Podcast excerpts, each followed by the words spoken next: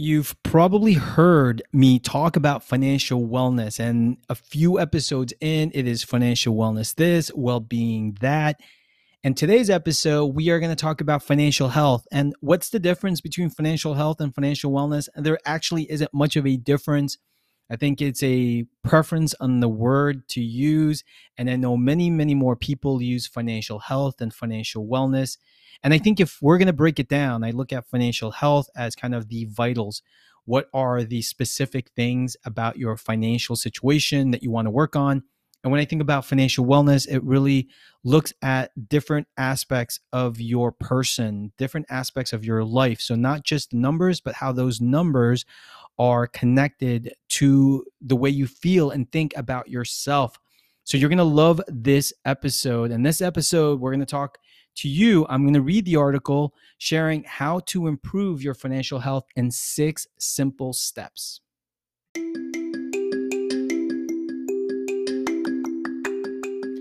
Are you ready to master your finances and live your best life? Welcome to the Live Financially Well podcast. This is the audio version of the Phroogal blog with your hosts, Jason Vitug. Let's start reading.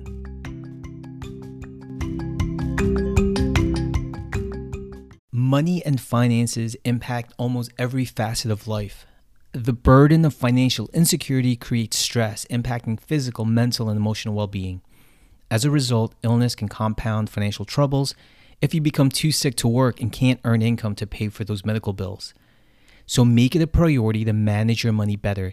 It can help shift your focus back to what's truly important the actual reasons why you work to earn money, to pay for the things that keep you safe, fed, healthy, and ultimately brings joy into your life. In this simple guide, you will learn six steps to master your finances and get back on track, improve your relationship with money, and gain control for your peace of mind. My aim is to set you off on a journey to improve your financial health. So let's begin to put your financial pieces together. First step, start with your mindset. In order to change habits and behaviors, we'll need to get to the root issue, which is your relationship with money.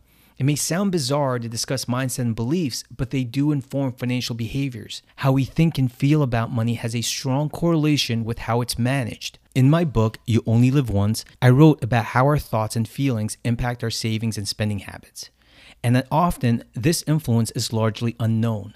So, if you're wondering why it's challenging to save money or curtail spending, it may be related to your money mindset. This first step in managing your money better is to understand that mindset. Really get into the heart of your beliefs around money. The increased awareness can lead to a big leap in changing the trajectory of your life. In my book, I ask the readers to complete this sentence Money is fill in the blank. Now, Take the time to complete this sentence yourself. What are the words that immediately come to mind? Is it power, freedom, importance, or is money evil? There's no right or wrong answer. This simple exercise is a step into understanding how you view money. For example, I once thought money didn't buy happiness. Money wasn't important because all I wanted out of life was to be happy. But that belief that money didn't buy happiness meant I spent it on things that actually never brought long term happiness into my life. This belief informed my financial behaviors so much so I didn't see the importance of saving or investing. Think about that statement again. Close your eyes and humor me. Complete the statement. Money is. Again, the words used to complete this sentence says a lot about your relationship with money. It's a starting point on your journey to shift your money beliefs. Let's take this a step further. Ask yourself additional questions like if money wasn't an issue, how would I spend my time? Does the thought of money stress me out? Do I avoid looking at my bank statements, my paycheck, and credit card statements? How am I spending my money and why am I choosing those things? Do I work solely to make income to keep up a lifestyle? Step two, becoming financially aware. The typical advice given to people seeking to improve their financial health is have a budget. It's good advice, but budgets don't work when they are created without financial awareness of your current situation. I've seen enough experts give people cookie cutter budget plans that are devoid of personal choices. After getting a better understanding of your mindset, you want to complete a financial analysis before setting a budget. This is a crucial step that helps you uncover your financial strengths and areas of improvement.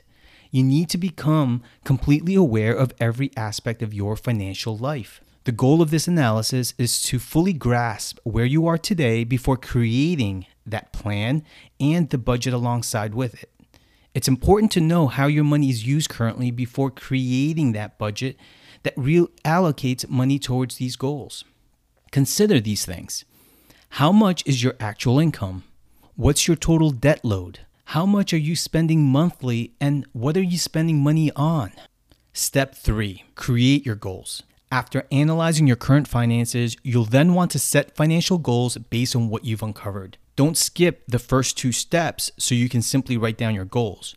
What tends to happen that prevents people from reaching their goals is an unclear understanding of the actual financial picture. Creating realistic goals that are achievable happens when you're more aware. This step can mirror the budgeting process because it asks you to dive deeper into your financial numbers. So, create a list for each bullet point income and sources, total debts, monthly fixed expenses, your savings balance, what's your investments and assets, and what are your retirement balances. Based on your list and analysis, start thinking about the financial goals you'd like to achieve. Is it to increase income, pay off debt, move to a new neighborhood, buy a home or a new car, or go on that dream vacation? Maybe you want to save more for retirement or a child's college education. Now, let's go to step four. The next step is to allocate the money you currently make to the goals you've identified. This is budgeting. If you're like most people, budgets may seem like an act of deprivation, but budgets are acts of direction. You're directing your money towards your goals, and that includes expenses to live your life daily.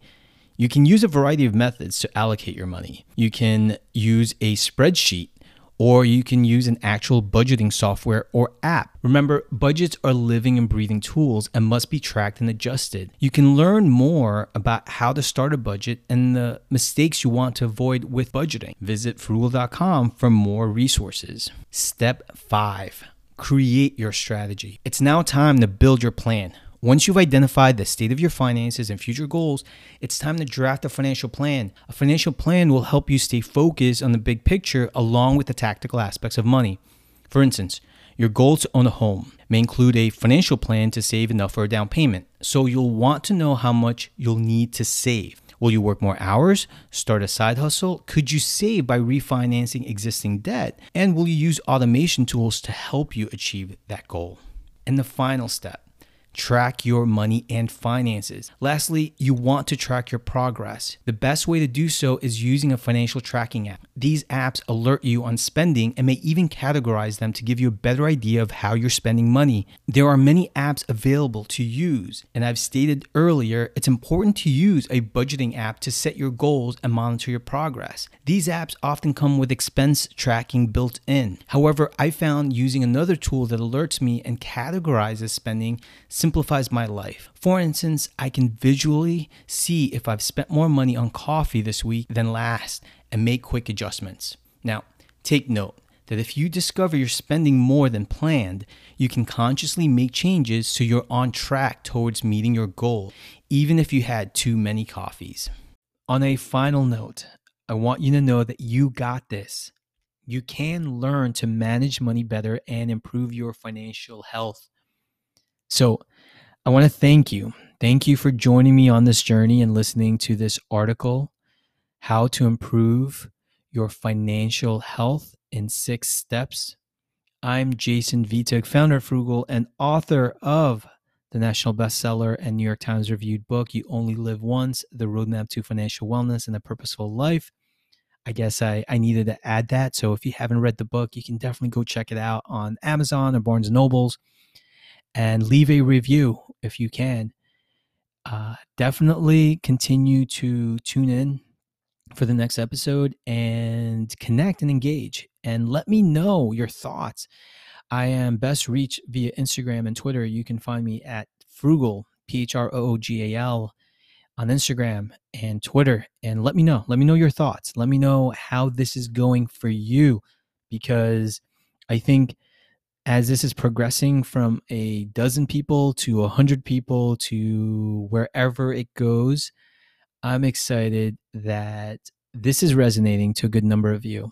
And only with your feedback, and I'm I'm soliciting feedback, I can improve and be able to uh, kind of catch a uh, a wider net. Is that is that how you say it? I'm not saying it right. I'm not a fisherman, so I guess toss a, a net that's wider. I know. You let me know. Leave a comment. Let me know. With that said, I'm Jason. Peace.